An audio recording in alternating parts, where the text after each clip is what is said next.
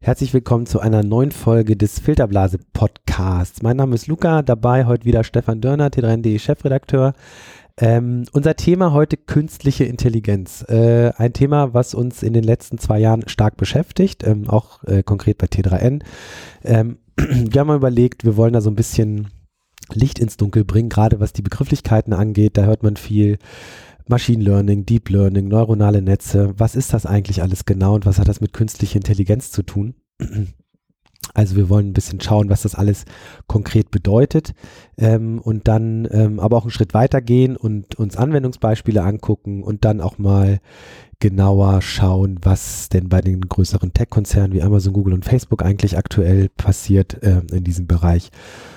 Und am Ende schauen wir tatsächlich nochmal auf die äh, sogenannte Superintelligenz, äh, Schrägstrich Singularität, also das, was Vertreter wie der Zukunftsforscher Ray Kurzweil thematisieren, also was passiert eigentlich, wenn es irgendwann eine künstliche Intelligenz gibt, die uns Menschen in Sachen kognitive Leistungsfähigkeit ähm, voraus ist. Aber steigen wir erstmal ganz einfach ein oder so einfach wie es geht bei diesem Thema. Künstliche Intelligenz ist ein, ist ein großes Schlagwort, ähm, was es ja auch schon länger gab. Ich zitiere mal einen Wirtschaftsnobelpreisträger, den Herbert Simon. Der hat gesagt, Maschinen werden in zwanzig Jahren alle Arbeiten übernehmen können, die ein Mensch erledigen kann. Das hat er gesagt Ende der sechziger Jahre. Ähm, Stefan, was war da los und wieso ist nichts passiert? Na, es ist wie so häufig bei neuen Technologien. Am Anfang gibt es erstmal einen großen Hype ähm, und äh, dann wird die Technologie kurzfristig stark überschätzt und äh, langfristig äh, vielleicht etwas unterschätzt. Also das ist ja häufig so, hat man Zukunftsforscher in zwanzig Jahren schon gesagt, Technologien werden erstmal überschätzt, kurzfristig und dann eben auf lange Sicht unterschätzt. Äh, K I, da gab es in den fünfziger Jahren, sechziger Jahren einen großen Hype äh, und Und dann kam erstmal der A I-Winter in den siebziger Jahren, als dann die großen Hoffnungen, die in diese neue Technologie gesteckt wurden, sich erstmal, also erstmal erst enttäuscht wurden. Mhm. Und erst jetzt kürzlich gibt es ja eigentlich wieder einen neuen Hype darum, spätestens seit Google mit AlphaGo einen menschlichen Go-Meister geschlagen hat, etwas, was laut vielen K I-Forschern ja erst vielleicht in Jahrzehnten möglich, äh, eigentlich, also wo sie gerechnet, damit gerechnet haben, dass es erst in Jahrzehnten möglich sein wird. Mhm. Und da kam eben diese Technologie des Deep, Deep Learnings ähm, zum Einsatz, die jetzt so ein bisschen einen neuen Hype ausgelöst hat. Genau. AlphaGo, ein Spiel, was wirklich Intuition erfordert, vielleicht anders als, als andere äh, Spiele, und insofern war das umso erstaunlicher, ähm, dass diese K I ähm, den, ich glaube, das war der Weltmeister des Spiels, geschlagen hat. Ja, sie haben, dann, es war, gab ja zwei Spiele, die jetzt sehr viel Medienaufmerksamkeit auf sich gezogen haben. Das erste war einfach irgendein europäischer Go-Meister, wo man, also ich, oder der europäische Go-Meister, wo man dazu sagen muss, dass die europäischen Meister äh, weitaus schlechter sind als die asiatischen. Das heißt also, das war jemand, der in der Weltrangliste vielleicht irgendwie auf Platz dreihundert oder sowas mhm, war. Und danach gab es halt wirklich den, den, äh, den, das Spiel gegen den eigentlichen Go-Meister ja. des Spiels weltweit, und da hat die Google K I auch gewonnen. Ja, ähm, und fast interessanter noch als äh, als die Tatsache, dass, dass die K I gewonnen hat, war, dass die Forscher gar nicht so richtig rekonstruieren konnten, wie die K I das eigentlich angestellt hat. Und da sind wir dann auch schon mitten beim Thema, ähm, Deep Learning, neuronale Netze, ähm, was ist eigentlich, äh, was, was bedeutet das alles? Und um da einzusteigen, äh, sollte man mit dem Begriff Machine Learning anfangen, äh, denn Machine Learning ist äh, im Grunde genommen eigentlich das, was wir heute in den meisten Fällen zumindest als künstliche Intelligenz bezeichnen. Ähm, und Machine Learning ist im Grunde genommen, ähm, ja, wenn man eine K I, neuronale Netze beispielsweise, mit Beispieldaten trainiert, ja, also ähm, das bedeutet, es gibt eine große Datenmenge, äh, die durch ein entsprechendes System geleitet werden, und das System lernt aus diesen, aus dieser Menge von Daten. Das ist klassischerweise das Machine Learning, und dann gibt es, gibt es unter, unter Begriffe oder ähm, unter Kategorien wie das, das ähm, Supervised Learning, das heißt, dass dort ähm, nochmal unter Aufsicht sozusagen ähm, der, der K I nochmal gesagt wird, okay, schau bitte nach den und den Strukturen und ordne dann die Daten entsprechend um. Es gibt aber auch sowas wie Unsupervised Learning, ähm, wo einfach gesagt wird, versuch Muster zu erkennen und ordne sie entsprechend. Ähm, und es gibt auch Dinge wie äh, Reinforcement Learning, ähm, wo es dann darum geht, ähm, sozusagen auf Basis von Daten, die sozusagen in Echtzeit gewonnen werden, äh, Neues zu, äh, zu generieren. Ein klassisches Beispiel ist, ein Roboter trifft auf einen Gegenstand oder ein Hindernis, was es nicht kennt. Wie geht es damit um? Ja, das wäre dann dieses Reinforcement Learning. Ähm, Um aber nochmal auch tiefer in dieses Verständnis von neuronalen Netzen zu gehen, ähm, ähm, habe ich mal äh, mir eine Definition angeschaut und erstmal genau, generell geschichtlich, also neuronale Netze, das ist auch älter als man denkt, ja, also es ist erdacht von den äh, Neurowissenschaftlern Warren McCullough und äh, Walter Pitts der Universität Chicago im Jahr neunzehnhundertdreiundvierzig schon. Mhm. Und äh, was die damals vorgeschlagen haben, war eben statt Transistoren als Recheneinheiten äh, künstliche Nervenzellen, also Neurone äh, zu nehmen, die dann miteinander zu Schaltkreisen verbunden sind. Und der Unterschied zu Transistoren ist eben, dass die in Nullen und Einsen denken und rechnen ähm, und künstliche Neurone erst ein Signal sozusagen weiterleiten, wenn die Summe ihrer Inputs eine gewisse Schwellenwerte überschreitet. Das heißt, wenn man sich jetzt so ein neuronales Netz vorstellt, da gibt es eine, eine erste Schicht, das ist die Inputschicht, da kommen die Daten rein, dann hat man mehrere Schichten von Algorithmen, mathematischen Formeln, wie man sich das genau vorstellen kann, da äh, wandern dann die Daten durch und irgendwann gibt es dann diese Outputschicht. Und da werden sozusagen die Ergebnisse geliefert und klassisch wäre es bei einem Supervised Learning, also bei einem, beim Lernen mit Aufsicht sozusagen unter menschlicher Aufsicht. Wenn das Ergebnis falsch ist, wird das ans System zurückgeleitet und dann geht das Ganze äh, zurück in die, in die in neuronale Schicht und äh, da gibt's dann Veränderungen in der Struktur. Also das mal so ganz grob. Also es ist tatsächlich der Versuch, ähm, die Funktionsweise des menschlichen Gehirns zumindest äh, abstrakt nachzubilden. Genau, deswegen neuronale Netze. Also man spricht ja von künstlichen neuronalen Netzen. Also neuronale Netze ist ja im Grunde das, was wir im Gehirn haben. Ähm, trotzdem muss man ja sagen, all diese Machine Learning Ansätze, wie sie auch immer jetzt genau heißen und welche Unterformen es davon gibt, gehören ja alle immer noch zu dem Bereich schwacher K I. Also man unterscheidet ja auch zwischen starker und schwacher K I und die starke K I ist ja nur etwas, was es momentan in der Theorie gibt. Also das wäre im Grunde wirklich der Nachbau unseres Gehirns, eine Intelligenz, die so generalistisch ist, dass sie eigentlich alle Aufgaben übernehmen könnte, die ein Mensch eben auch mit seiner kognitiven Leistungsfähigkeit übernehmen kann. Und davon sind wir immer noch sehr weit entfernt. Also all diese neuronalen Netze, die auch vom Ansatz her überhaupt nicht neu sind, wie du richtig sagst, diese künstlichen neuronalen Netze, ähm, die bewegen sich immer noch in dem Bereich von ähm, schwacher K I. Mhm. Und das heißt also Systeme, die kein Bewusstsein haben, sondern eben einfach Muster äh, durchgehen. Und ich glaube, der Grund, warum dieser Ansatz jetzt ähm, so ein Hype erfahren hat in den letzten Jahren, liegt vor allen Dingen daran, dass wir jetzt ähm, einfach Chips haben, die diese Rechenleistungen ähm, erreichen. Das ist, ich glaube, diese Programmierung dieser neuen Netz- Netzwerke ist eigentlich gar nicht so kompliziert. Das sind eigentlich relativ einfache Mustererkennungsalgorithmen, aber sie brauchen halt sehr, sehr viele Ansätze, sehr viele Daten in sehr in vielen Iterationen, um diese Muster dann zu erkennen. Und das ist eben heute mit der, der Rechenleistung der Chips möglich. Ähm, und wir haben eben Spezialchips, da kommen ja häufig auch diese Grafikkartenchips zum Einsatz, die für Vektorberechnung besonders gut sind. Ähm, von Nvidia zum Beispiel werden da, werden da Chips verwendet. Ähm, und da haben wir jetzt in der Leistungsfähigkeit erreicht, dass dieser eigentlich relativ primitive Ansatz sehr erfolgreich ist, weil man halt sehr viel Daten durchschicken kann ja. in relativ kurzer ja, Zeit. Ja. Also Chips auf der einen Seite, die Daten auf der anderen Seite, die, die Menge an Daten, genau. die man da durchschleusen kann. Interessant übrigens, dass gerade Nvidia jetzt das Glück hat, ja. ähm, äh, sozusagen die perfekten Chips für solche Systeme zu bauen und die da entsprechend jetzt auch in dem Markt agieren. Ähm, genau, das so ein bisschen starke, schwache K I. Ähm, starke K I wäre im Grunde genommen das, was wir hauptsächlich in Science-Fiction-Filmen sehen. Ja? Also eine K I, die sozusagen Äh, mindestens so intelligent ist wie der Mensch, wenn nicht mehr, ähm, äh, Stichwort Terminator oder was auch immer, also ähm, das ist nicht etwas, was wir sozusagen heute in der Realität haben. Bestes Beispiel für so ein K I-System oder für einen Anwendungsfall wäre im Grunde genommen die Bilderkennung. Mhm. Also das, was wir heute schon kennen auf unseren Smartphones. Ähm, wie schafft es ein Google oder ein Apple mittlerweile ja auch, äh, dass wir in unserem mobilen Betriebssystem äh, eine Bildordnung haben. Also die Systeme erkennen oder das, das mobile O S erkennt, äh, dass da ein Gesicht drauf ist.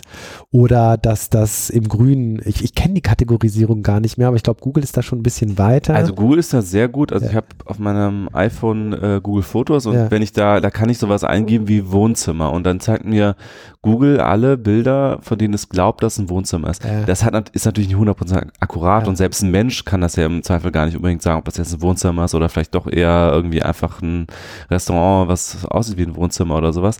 Aber das funktioniert schon wirklich erstaunlich gut. Also da habe ich schon ganz viel mit rumgespielt und also da kann man sich wirklich völlig frei irgendwelche Begriffe aussuchen, danach suchen und äh, Google zeigt auch in fast allen Fällen immer irgendwas an, was zumindest halbwegs passend ja, ist. Ja, okay. Und hast du das, die Kategorie Wohnzimmer selber angelegt nee, nee. oder war die vorgegeben?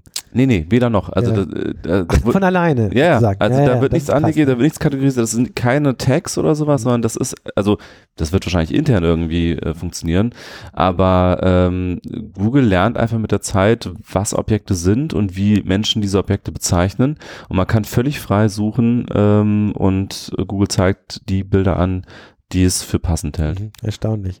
Ähm, noch so ein Beispiel ist, ist sowas, was auch wieder Google, Google Translate macht, also Übersetzung.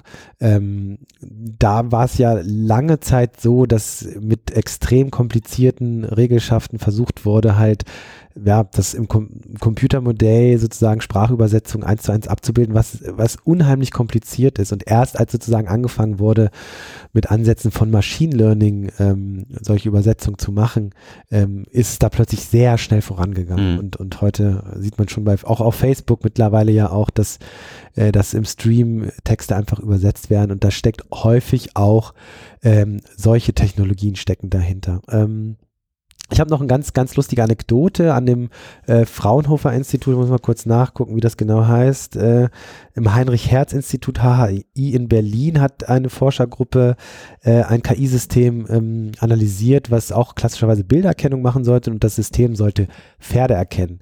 Und äh, lustigerweise war es dann so, dass ähm, in manchen Fällen das akkurat äh, passierte, also das System akkurat Pferd erkennen konnte. In manchen Fällen, wo es aber ganz klar ein Pferd war, also wo das System eigentlich erkennen müsste, dass das ein Pferd ist, äh, versagt hat. Und die Forscher haben dann festgestellt, das System hat sich gar nicht darauf konzentriert, äh, Pferde zu erkennen, sondern hat immer in die in, in, in, in, in den Fotocredit geschaut und wenn da dann stand oder das richtige Schlagwort stand, Pferd, äh, dann hat es das auch als Pferd Ähm, erkannt, heißt so ein bisschen das, was wir vorhin hatten, man weiß gar nicht so genau, was da in dieser Zwischenschicht zwischen Input und Output eigentlich genau passiert und das ist, glaube ich, auch so ein bisschen das Faszinierende. Genau, man muss es gar nicht von vornherein programmieren, sozusagen in, in dieses äh, neuronale Netzwerk, sondern das Netzwerk selber wird durch Daten gefüttert in vielen, vielen Iterationen und lernt selbstständig und ähm, Google hat das ja auch gemacht mit YouTube-Videos. Das war einer der ersten Ansätze da im Bereich ähm, äh, DeepMind, äh, was sie ja zugekauft haben aus London, was ja auch dann diesen Goomba-Esser geschlagen hat. Die haben auch einfach nur Rohdaten auf diese A I geschossen und haben die einfach mal machen lassen und gucken, was welche Muster sie erkennt. Und ähm, laut Google ist es so gewesen, dass das Erste, was die A I erkannt hat und unterschieden hat von allen anderen, waren Katzen. Was, weil sie natürlich auch relativ häufig äh, bei YouTube zu sehen sind. Ja, also sie hat erstmal hat die A I wirklich äh, Katzenvideos von allen anderen Videos mhm. getrennt. Aber das war auch nicht voreingestellt. Ja. Das war einfach nur erkenne Muster in ja, diesen Videos ja, ja. und dann waren das eben erstmal Katzen. Ja, ja faszinierend. Ähm, wenn wir so ein bisschen schauen, äh, was machen denn die großen Tech-Konzerne in dem Bereich? Also wir haben da natürlich einen Google schon oft genannt.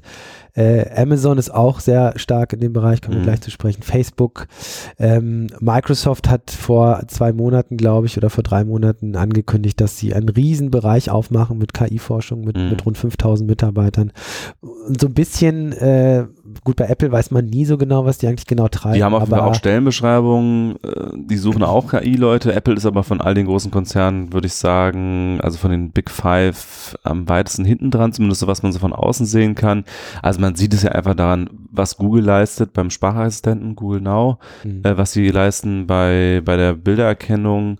Man sieht es bei Amazon eben, bei, an, an äh, Alexa Echo oder wie, wie herum heißt das? Ja, Alexa Echo, Alexa. Genau. Ähm, also d- da sind die beiden auf jeden Fall weiter als Apple. Siri ist da einfach nicht so weit. Ähm, und gut, Microsoft hat Cortana, ist glaube ich auch nicht so weit wie Apple, äh, wie, wie Google und Amazon. Ähm, also vielleicht sind da so Microsoft und, und Apple etwa gleich gut. Aber auf jeden Fall haben, also bei Google weiß man auf jeden Fall, die haben wirklich die führenden Forscher auch in diesem Bereich. Mhm. Also Machine Learning, und sind ja auch schon sehr lange da dran. Ich meine, das ist ja ein bisschen deren D N A. Mhm. Ähm, ähm, auch dieses ganze, ähm, also im Grunde die ganze Suchmaschine basiert ja auf solchen Algorithmen, wie relevant ist eine Seite und so weiter. Äh, das heißt, die haben es einfach ein bisschen mehr durch ihre, durch ihre Historie einfach in, in, in der Firma schon verankert. Genau, Google ist, ähm, wie du schon sagst, sozusagen die Firmen-D N A besteht ja aus, aus Datenanalyse. Ja. Äh, und das, das Unternehmen ist so groß geworden. Ähm, und Google ist da auch sehr hinterher, hat ja jetzt auch das, das, das Motto A I. A I First äh, aus, aus Erkoren, auch für, für Android, und ähm, versucht dort viel zu machen. Bei Amazon ähm, ist es, glaube ich, sehr breit. Ähm, du hast schon Echo angesprochen, aber generell auch alles, was die machen. Im Grunde genommen ist Amazon ja auch eine, eine, eine Suchmaschine, ähm, mhm. und auch da passiert viel Datenanalyse, also das, was man etwa an vorgeschlagenen ähm, Produkten sieht, mhm. oder auch was Preisfindung angeht. Also da passiert im Hintergrund auch viel äh, auf Basis von Machine Learning, aber auch das, was die in Sachen Cloud-Infrastruktur anbieten, auch da gibt es schon äh, entsprechende Angebote, und ich, ich sehe persönlich Google und Amazon auch vorne, ähm, Facebook sicherlich irgendwie dazwischen, mhm. und, und Microsoft und Apple, ja, so. Ja, im yeah, unteren Drittel. Genau. Google hat natürlich noch den Vorteil, dass sie einfach auch die meisten Daten haben, mit denen sie diese äh, Machine Learning ähm, K Is auch füttern können. Äh, sie haben einfach riesige Mengen von Bildern schon, indexierte Inhalte, diese ganze Frage der Übersetzung, da hat Google einfach verschiedene Sprachen indiziert von, von einem und selben Dokument. Da ist immer zum Beispiel die Europäische Union ganz gute Anlaufstelle, weil die haben ja natürlich ganz viele Dokumente in, vers- in allen siebenundzwanzig Sprachen äh, der E U, oder nee, wie viel sind das? Ich weiß gar nicht, aber. Stimmt, die haben sie auch genommen zum, zum Trainieren ihres Translate-Systems. Ich meine, ja. Äh, ja. Ähm, also Google hat einfach schon sehr viel indiziert und kann einfach auch die eigene K I mit sehr vielen Daten äh, füttern. Mhm. Ähm, das ist dann auch ein Vorteil. Ähm, aber ich würde es auch so sagen, ja. ja. Also Amazon und Google sind auf jeden Fall weit, weit ja. vorne. Ja.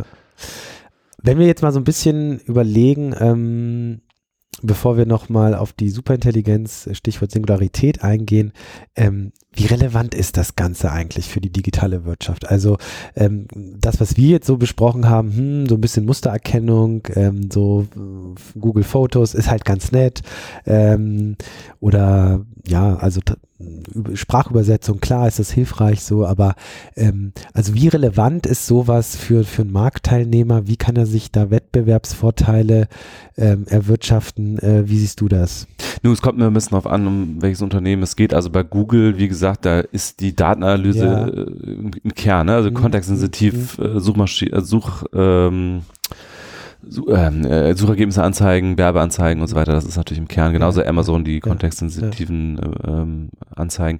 Aber es gibt ja. Also generell die digitale Wirtschaft. Ja. Also, beziehungsweise die Wirtschaft im ersten Schritt, digital ist sie sowieso komplett bald mhm. in einigen Jahren.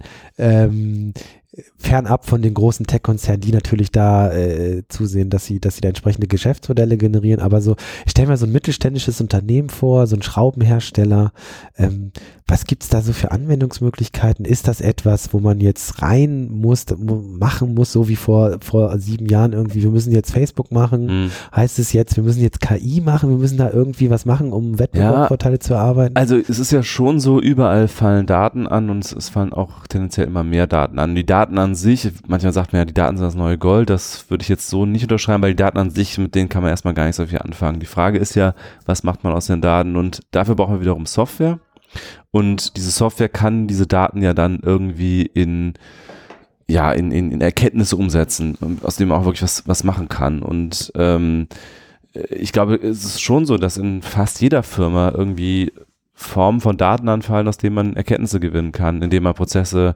effizienter macht. Also klassisch, äh, klassisches Beispiel ist so ein Flughafen zum Beispiel. Ähm, äh, wenn man das Big Data-mäßig auswertet, wie da Flugzeuge landen, starten und äh, wie die Prozesse sind, kann man den Flughafen einfach ein bisschen effizienter gestalten, indem man einfach Abflugzeiten ähm, ändert, äh, An- Ankunftszeiten und so weiter, so dass der einfach besser ausgelastet ist, und das ist natürlich am Ende einfach bares Geld wert. Und ich glaube, so eine Prozessoptimierung mit Big Data Analyse, das kann man fast in jedem Unternehmen irgendwie machen, äh, denn es ist immer so, dass irgendwelche Prozesse ablaufen, die man vielleicht ein bisschen effizienter äh, ablaufen lassen kann und was jetzt irgendwie ein einzelner Mensch eigentlich gar nicht mehr über, überblicken kann und sich daraus die richtigen Schlüsse ziehen kann. Und äh, an der Stelle braucht man halt einerseits die Daten, ähm, die wie gesagt eigentlich immer immer in größerer Menge anfallen durch Sensoren, die überall sind, äh, und es wird auch einfach immer mehr in Computern abgebildet an Prozessen, ähm, Und äh, da fehlt eben noch die Software, und dafür gibt's dann wiederum ja ganz viele Ansätze. Also I B M Watson ist so eine der bekannteren, die auch relativ früh mit dabei waren, die ja auch schon äh, eingesetzt werden, also in Krankenhäusern, äh, in Banken und so weiter, die da einfach Prozesse analysieren und aus diesem riesigen Fundus an unstrukturierten Daten irgendwie Schlüsse ziehen. Und äh, am Ende brauchst du natürlich immer noch einen Menschen, der dann daraus Entscheidungen ableitet. Aber ich glaube schon, dass da Software helfen kann, eben aus diesen Daten irgendwie erstmal was zu machen, dass man irgendwie einen Menschen davor setzen kann, der dann entscheidet, wenn wir es so und so machen, dann läuft es irgendwie effizienter. Es gibt, ähm, ich habe mir mal noch ein Beispiel rausgesucht, um das noch ein bisschen klarer zu machen. Also dieses Dinge effizienter zu machen, ähm, darum geht's, es geht darum geht's, glaube ich. Ne? Es geht gar nicht so darum, das könnte ein Mensch jetzt nicht tun, mhm. sondern das kann ein Mensch in der kurzen Zeit einfach nicht tun mit diesen Riesenmengen von Daten. Ähm, ein Beispiel von Lieferando, wo es wirklich sehr pragmatisch wird. Ähm, die haben halt einen K I-Dienstleister eingesetzt, um einfach mal ihren Kunden es zu ermöglichen, dass die nach ähm, dass die die Datenbank an, an Lieferdiensten nach Gerichten durchsuchen können. Mhm. Also es war davor nur möglich, dass man sozusagen über die Postleitzahl die Lieferdienste an, angezeigt bekommen hat. Aber wenn ich jetzt sagen will, ich möchte aber heute Pizza Hawaii essen oder vielleicht auch was Ausgefalleneres, ja, aber ähm, das war nicht möglich, und erst mit so einem mit so einem mit so einem K I-Ansatz äh, oder ein K I-System, was die diese ganzen Daten sozusagen ähm, strukturiert hat, haben sie es geschafft, in relativ kurzer Zeit äh, eine Datenbank aufzubauen, die so strukturiert ist, dass man sie halt auch aus äh, ähm, durchsuchen kann nach Gerichten. Und das hätte man natürlich auch mit Menschen machen können. Es mhm. hätte nur unheimlich viel äh, längere, also längere mhm. Zeit gedauert. Also sowas wie, keine Ahnung, zwei, drei Monate mit so und so vielen Leuten, was eine K I in, weiß ich nicht, ein, zwei Tagen vielleicht schafft. Und es gibt, es gibt halt viele solcher Beispiele. Es gibt auch das Beispiel, dass, ich weiß nicht, an welchem Krankenhaus das war, aber ähm, da ging es um eine Diagnose einer, einer sehr kranken Frau, ähm, die irgendeine Blutkrankheit hatte, und die Ärzte sind einfach nicht drauf gekommen, und da haben sie einfach mal Watson gefüttert mit mhm. zwanzigtausend Diagnosen, und der hat halt nach einer, ich weiß nicht nach wie viel Zeit, aber hat dann halt gesagt, hat dann sozusagen die Diagnose gestellt oder sozusagen gesagt, okay, das vermutlich ist es diese seltene Form der Blutkrankheit, und es war dann tatsächlich so, und so wurde sozusagen auch ein Lebens, äh, Leben gerettet. Also ich glaube, das ist ein ganz wichtiger Punkt. Es gibt einfach ganz viele Bereiche in der Wirtschaft oder auch in der Medizin, in der die Anzahl an Daten, die vorhanden sind, einfach von keinem Menschen mehr überblickt werden kann. Also die Medizin ist das Paradebeispiel. Da gibt's einfach so viel Forschung und, und so viele äh, Dokumente über, über, über Krankheiten. Äh, das kann kein einzelner Arzt sich mehr anschauen alles. Und in solchen Fällen ist, glaube ich, eine K I sehr, sehr, sehr wertvoll, weil sie kann eben dann wirklich in Sekundenschnelle hunderttausende Symptome durchschauen und einfach abgleichen mit dem, was, was, was sie gefüttert wurde. Mhm. Und genau eben dieses eine Krankheitsbild finden, was mal von irgendeinem Forscher beschrieben wurde. Da, da sind die, die, die praktischen Sachen, wenn wir, wenn wir jetzt so ein bisschen ähm, auf das Thema kommen, was, was so im letzten Jahr auch äh, für Schlagzeilen gesorgt hat. Da haben so ein paar größere Namen aus der Tech-Branche, so, ein, so wie Elon Musk oder auch ein Stephen Hawking, ähm, sich zusammengetan und haben einen Aufruf geschrieben, ähm, bitte, bitte äh, Vorsicht oder wir müssen sozusagen eine Ethik der K I-Forschung etablieren oder was auch immer, weil sonst, ich habe jetzt nicht den genauen Wortlaut im Kopf, aber äh, es drohe natürlich auch die Gefahr, dass irgendwann eine K I entsteht, die intelligenter ist als der Mensch und durch das äh, Bestreben der K I oder dem natürlichen Drang, sich ständig zu verbessern, sie uns natürlich auch sozusagen äh, übertrümpfen könnte und irgendwann einfach mal feststellen könnte, um ihr Ziel zu erreichen, was im Idealfall natürlich von Menschen vorgegeben ist, aber um ihr Ziel zu erreichen, äh, wäre es vielleicht sinnvoll, mal äh, alle Menschen zu töten oder den Planeten äh, oder was auch immer, zum Mond zu reisen und eine Atombombe hier zu zünden auf der Erde, äh, was auch immer. Aber ähm, das ist so ein bisschen dieses Stich, dieser Stichpunkt, äh, Stichwort Singulari, äh, Superintelligenz. Ähm, äh, gleich können wir noch über die Singularität sprechen, mhm. Stefan. Du hast da letztens einen Artikel auf T drei N Punkt D E zugeschrieben. Vielleicht kannst du da noch ein, zwei Worte zu sagen. Genau, also Elon Musk und Stephen Hawking und ganz viele andere, wo eine große Denker unserer Zeit, gehen eigentlich fest davon aus, dass dieser Punkt der Superintelligenz irgendwann kommen wird. Erstmal grundsätzlich. Und äh, sie gehen davon aus, dass das äh, im Grunde in dem Moment, in dem so eine Superintelligenz entsteht, also nochmal ganz kurz beschrieben, was das ist. Also es wird äh, nach der Ansicht von vielen K I-Forschern, auch von, von diesen Leuten, irgendwann der Punkt kommen, in dem eine generalistische K I entsteht, also eine, eine K I, die wie ein Mensch ähm, im Grunde über alle Dinge nachdenken kann und alles umsetzen kann, was ein Mensch umsetzen kann. Also das wäre dann auch diese starke K I sozusagen. Genau. Ja. Und die wäre dann in der Lage, sich selber zu verbessern, weil sie halt natürlich genau wie ein Mensch selber eine K I programmieren kann und die wäre halt in der Lage, eine bessere K I zu schreiben, als sie selber ist. Und in dem Moment wäre diese K I wiederum in der Lage, eine noch bessere zu schreiben und das wäre dann so ein sich selbst verstärkender Prozess, am dessen Ende so eine Superintelligenz steht. Oder das heißt am Ende, also auch die kann sich wieder weiter verbessern, aber irgendwann entsteht halt eine, eine Intelligenz, die allen, was wir uns vorstellen können, an menschlicher Intelligenz völlig überlegen wäre. Also das ist erstmal so das theoretische Konzept dahinter, diese Superintelligenz. Was auch mit Singularität eigentlich bezeichnet wird. Genau, technologische Singularität wird das äh, genannt, zum Beispiel von Ray Kurzweil. Ähm, ich weiß gar nicht genau, wie alt dieses Konzept ist, aber sicherlich auch schon, schon älter. Mhm.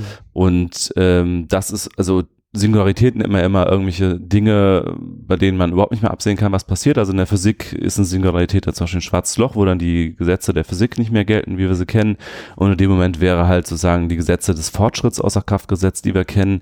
Also ab dem Moment, wo die Superintelligenz entsteht, wäre technischer Fortschritt nicht mehr pro- nicht mehr projizierbar oder wäre einfach nicht mehr absehbar, was da passiert, weil es halt unsere Vorstellungskraft völlig übersteigt. Mhm.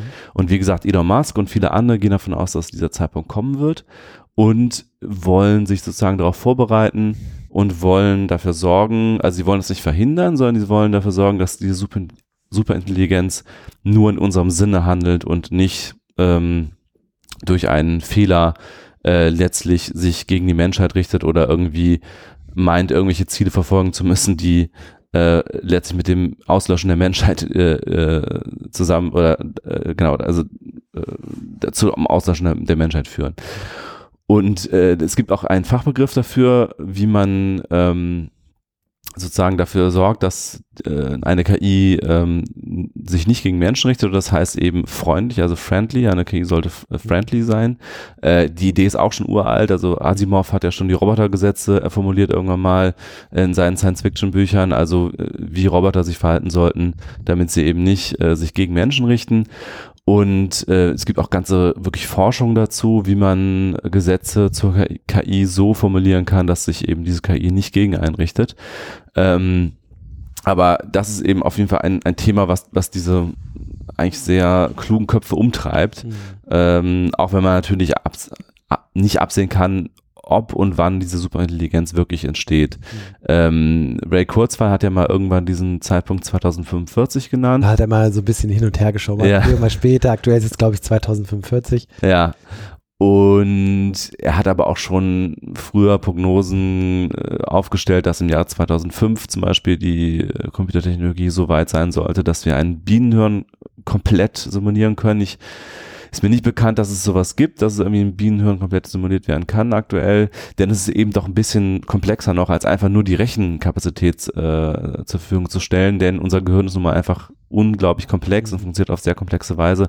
Und ob es wirklich nur eine Frage der Rechenpower ist, dass wir irgendwann äh, das Gehirn komplett simulieren können, ist halt noch offen die Frage. Mhm. Und zudem kommt ja auch noch, dass sich die ähm, dieses Moore'sche Gesetz, worauf sich ja viele von den Leuten beziehen, die jetzt sagen, die Superintelligenz kommt, dass sich das ja, das im Grunde tot ist. Also ähm, vielleicht nochmal ganz kurz zur Erklärung. Also irgendwann in den sechziger Jahren hat mal ein Intel-Ingenieur äh, dieses Gesetz aufgestellt, äh, diese Beobachtung aufgestellt, dass sich die Anzahl der Transistoren in äh, C P Us etwa, am Anfang hat er, glaube ich, gesagt, äh, hat er diesen Zeitpunkt nochmal ein bisschen korrigiert, hat, glaube ich, am Anfang irgendwie gesagt, anderthalb Jahre und dann alle zwei Jahre dann. Alle zwei Jahre oder so, also hat es nochmal ein bisschen äh, gestreckt, diesen Zeitraum.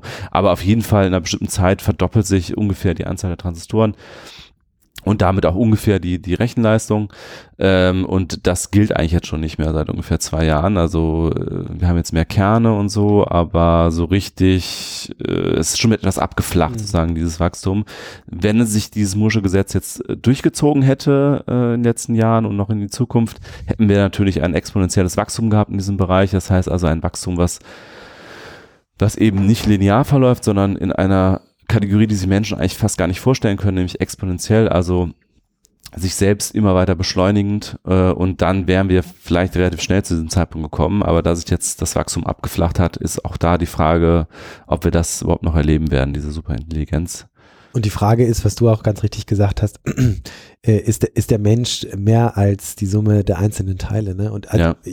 ich würde mal sagen, ja, ähm, das Ding ist, ähm, wir hatten im, in der T drei N sechsundvierzig auch ein Interview mit einem K I-Forscher, Raul Rojas, der das äh, Kurzweilsche äh, Konzept, was ja auch viel mit Transhumanismus zu tun hat, also Unsterblichkeit, denn wenn es möglich wäre, ein Gehirn eins zu eins abzubilden, also mich oder dich, dann könnten wir ja theoretisch unser Bewusstsein oder unser Wissen oder gesamter Erfahrungsschatz einfach in die Cloud uploaden, und wenn wir draufgehen, dann ist es das halt, ist nicht schlimm, äh, weil wir äh, existieren dann in der Cloud weiter.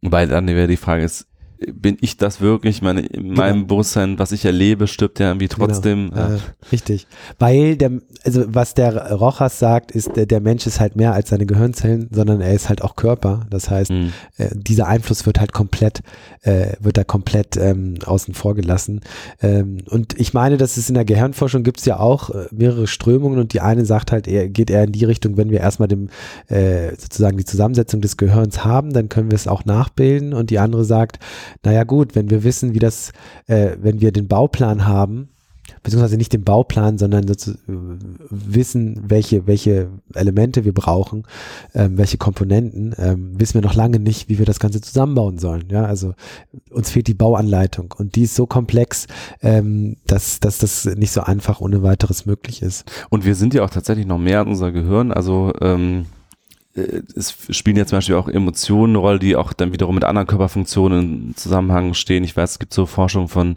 einem Neurologen, der heißt Antonio Damasio, der auch sagt, so Oberflächenspannung der Haut, da kann man auch ganz viel ablesen. Ängste sind eigentlich äh, Dinge, die gar nicht so sehr rational vom Gehirn gesteuert werden, sondern eher so von basalen Grundfunktionen des Körpers, wie zum Beispiel äh, dem Magen tatsächlich. Also Angst, was entsteht dann eher im Magen und rückkoppelt sich wiederum mit dem Gehirn und so. Also das ist alles sehr komplex, und auch die Hirnforschung ist ja überhaupt nicht weit. Also alles, was sie momentan sagen können, sind, in bestimmten Fällen wären bestimmte Hirnregionen aktiv. Aber was das überhaupt bedeutet, das ist völlig unklar. Also man weiß, wenn diese Hirnregionen fehlen, können die auch wiederum von anderen abgebildet werden. Und was aktiv überhaupt bedeutet, ist auch völlig unklar. Also von daher, man ist einfach noch sehr, sehr am Anfang, was das Verständnis unserer, der Funktionsweise des Gehirns angeht. Und da ist auch wirklich die Frage, ob wir das ähm, überhaupt irgendwann mal in Computern abbilden können. Eines der, der interessantesten Argumente in diesem Zusammenhang äh, habe ich von einem Philosophieprofessor auf einer Konferenz mal gehört, und der hat einfach gesagt, äh, das, was das Gehirn oder wie dieses menschliche Gehirn, wie wir es heute halt kennen, dass sozusagen die Evolution es der dahin gebracht hat, also ein Million Jahre langer Prozess sozusagen, und jetzt zu glauben, dass man nur, weil man so etwas elektronisch in ähnlicher Form natürlich total vereinfacht nachbauen kann. Jetzt zu glauben, dass man irgendwann dann das menschliche Gehirn damit nachbilden kann, wäre so, als wenn man die Evolution, also die Leistung der Evolution sozusagen verkennen würde. Und das fand ich, fand ich nochmal ein neuer Aspekt in dieser Diskussion, auch gerade so für, für Leute, die nicht ganz so tief in diesen ganzen neurologischen Diskussionen drin stecken. Wobei natürlich die Evolution unzielgerichtet war. Da hat sich einfach durchgesetzt, was irgendwie zufälligerweise überlebt hat. Mhm. Ähm, man, also ich kann mir schon vorstellen, dass ein zielgerichteter Prozess da vielleicht schneller zum Ergebnis kommt. Ähm, Also es geht ja fast ein bisschen Richtung Intelligent Design, aber dann nicht durch einen Gott, Design. sondern durch, durch äh, Menschen. Ja, ne? ja. ja, was glaubst du, werden wir eines Tages in hundert Jahren, ich meine, was, was, was halt schon interessant ist, das hast du in deinem Text ja auch nochmal geschrieben, ähm, dass wir ja auch vor zwanzig Jahren nicht glauben, geglaubt hätten, äh, irgendwelche Supercomputer in unseren äh, Taschen rumzutragen. Ja? Also dass ein Smartphone, ja, wenn man einfach vor zwanzig, sagen wir mal dreißig Jahren äh, von der Rechenkraft einfach, allein der Rechenkraft ausgehen würde, das hätten die Leute uns für verrückt erklärt. Wobei, hätte man damals das Moore'sche Law schon sozusagen mhm. für voll genommen, dann wäre genau das die Konsequenz gewesen. Ich glaube, es gab damals schon durchaus Leute, die das vorhergesehen haben, einfach aufgrund der steigenden Rechenkapazitäten. Mhm. Also das Smartphone ist ja im Grunde nur eine Fortsetzung des Trends, den wir seit den sechziger Jahren sehen, nämlich Miniaturisierung und dabei noch äh, verstärkte Rechenleistung. Also ich glaube, es gab auch in den achtziger Jahren schon so Cover, wo dann irgendwie so ein kleiner Computer am Handgelenk war und so, sah dann halt aus wie ein P C aus den achtzigern, aber man hatte sich damals schon so vorgestellt, das wird immer alles kleiner und, und äh, man kann das dann immer mitnehmen. Also ich glaube, das... Auch die Smartphones übrigens, ne? Nokia hat mal eine Zeit lang ganz, ganz kleine äh, Telefone gebaut. Egal. Ja, ja.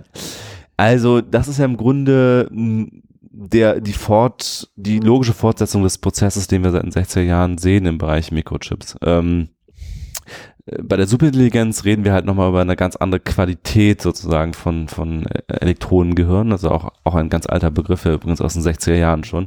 Ähm, Und äh, da ist, das ist halt schon nochmal ein qualitativer Sprung. Das ist jetzt nicht nur eine Fortentwicklung, immer mehr Transistoren auf immer weniger Raum, sondern das ist halt dann wirklich auch ähm, ein neues Konzept irgendwie, so also eine komplette Simulation von Gehirn in Elektronenform. Ich kann mir auch vorstellen, dass es vielleicht da ganz andere Ansätze gibt. Ich meine, warum muss man unbedingt die Natur nachbauen? Ich meine, also Computer funktionieren ja auch heute nicht so wie ein menschliches Gehirn, sondern auf andere Weise. Und vielleicht kommt man auch zu ganz anderen Lösungen. Ähm, gar nicht einen eins zu eins Nachbau des menschlichen Gehirns, mhm. sondern so einer anderen Art von, von starker K I kann ja auch passieren. Mhm. Es Ich kann mir vorstellen, dass wir uns zu unseren Lebzeiten, wahrscheinlich eher so gegen Ende unseres Lebens, da noch Dinge sehen werden, wo dann wirklich auch ethische Fragen eine große Rolle spielen werden, wie zum Beispiel die Frage, ab wann erkennt man ähm, eine K I als Bewusstsein an? Ist es dann ein Leben, was man nicht mehr einfach so auslöschen kann, also Stöpsel ziehen, gleich töten sozusagen?